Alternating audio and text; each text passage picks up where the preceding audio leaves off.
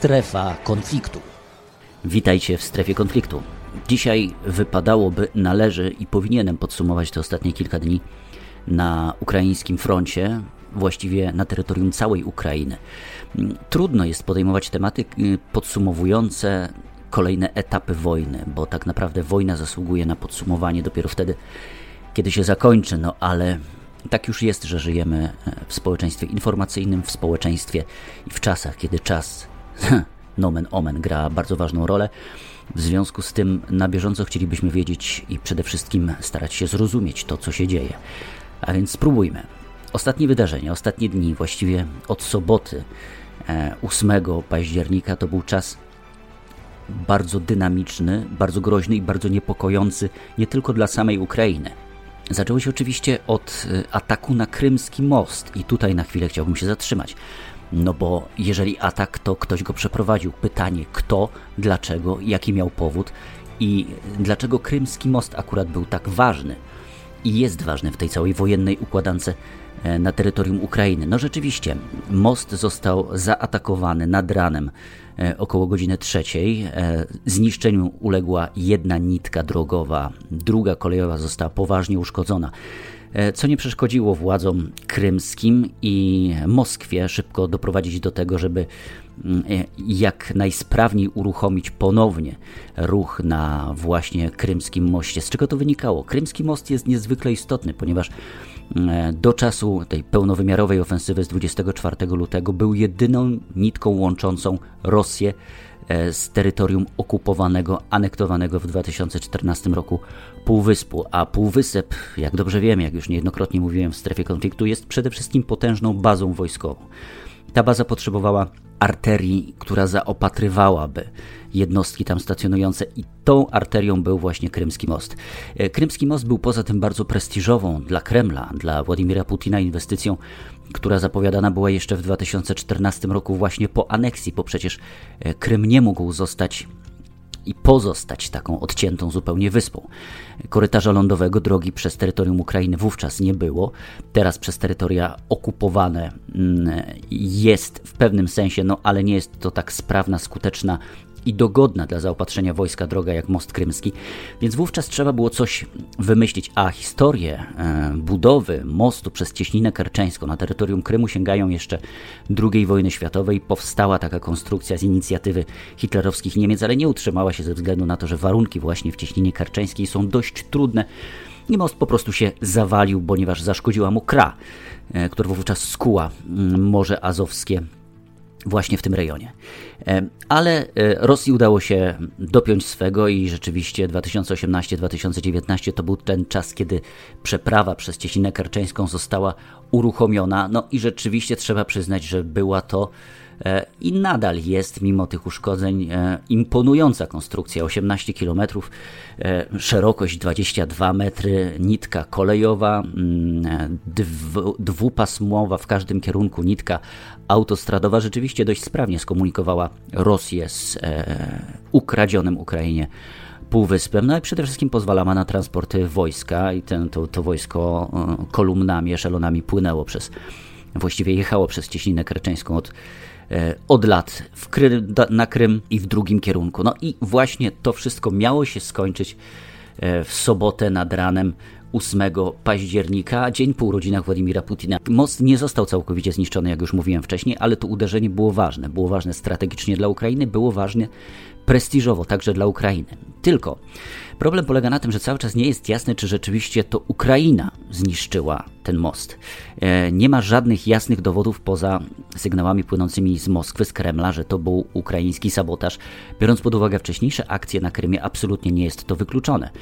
Mnie jednak zastanawia kilka rzeczy, oglądając mnóstwo filmów, które natychmiast pojawiły się w sieci e, związanych z tym, co wydarzyło się na Krymskim Moście. No to już samo w sobie było podejrzane, ponieważ żaden inny atak przeprowadzony na infrastrukturę rosyjską nigdy nie był tak dobrze zdokumentowany. Wyglądało na to, jakby komuś zależało, żeby pokazać, że ten most został zaatakowany.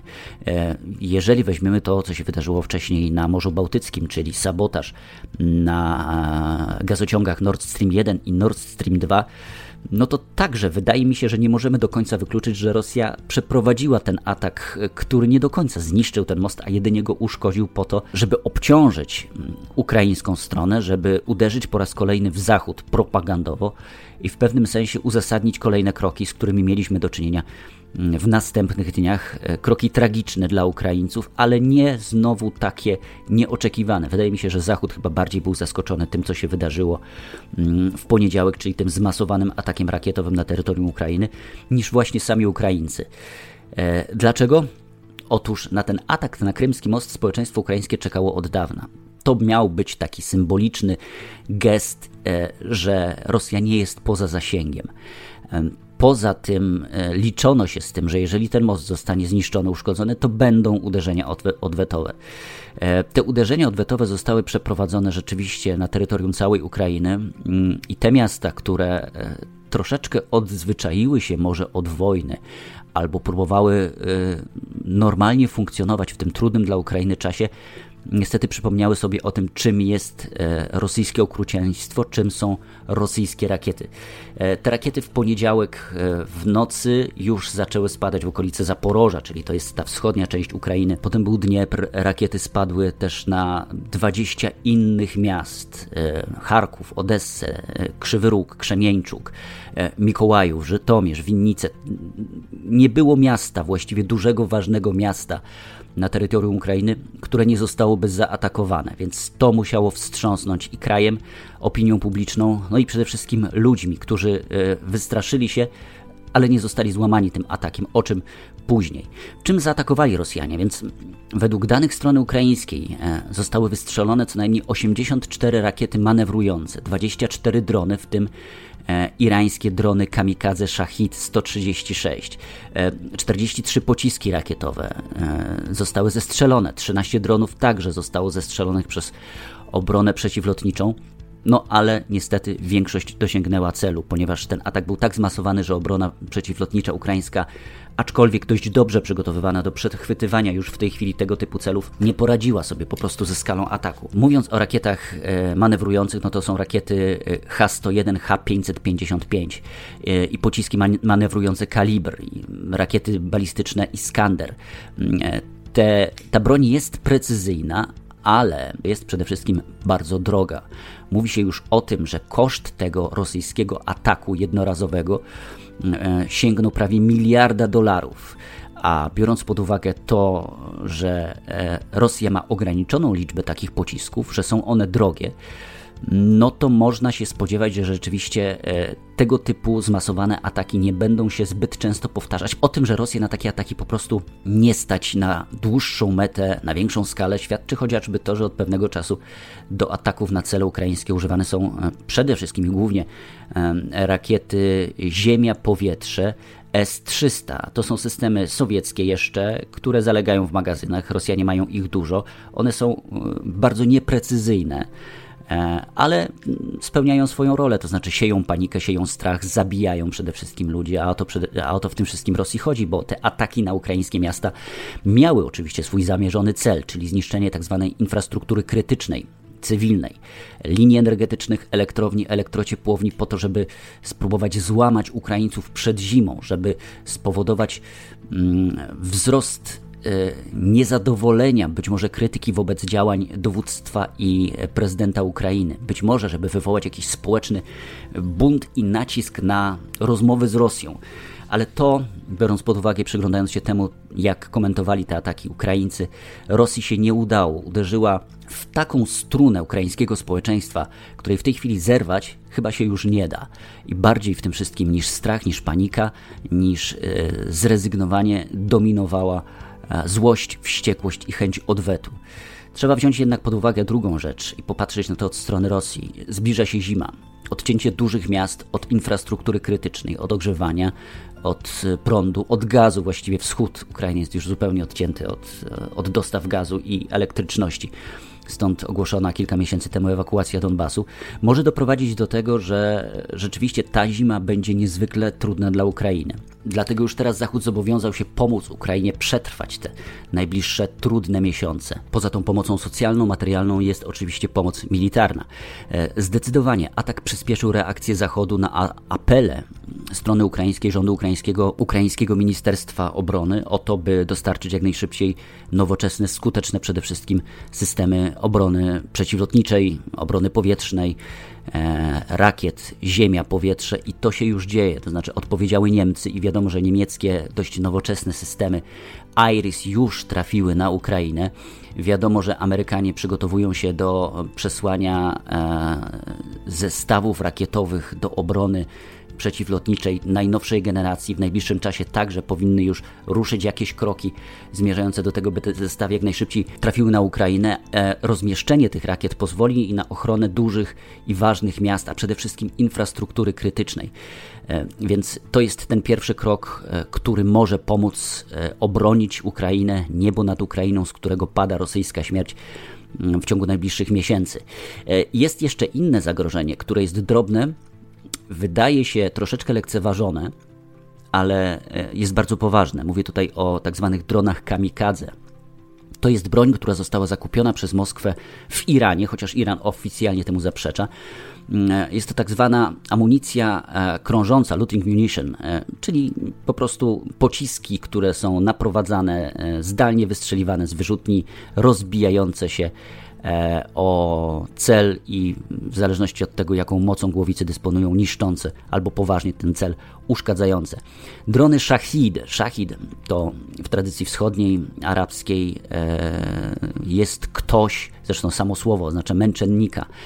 E, to jest ktoś, kto mm, jest w stanie poświęcić życie dla sprawy pas szachida. Oczywiście rzecz, która się natychmiast nasuwa. Dlatego Rosjanie chyba nie chcąc utrzymywać tego skojarzenia z szachidami, przemianowali te drony na drony o wdzięcznej nazwie Geranium. No i teraz właśnie to Geranium jest wystrzeliwane głównie z terytorium Białorusi, ponieważ zestawy do odpalania tych dronów zostały przetransportowane właśnie na terytorium Białorusi po to, by spróbować odciąć Ukrainę od broni z zachodu.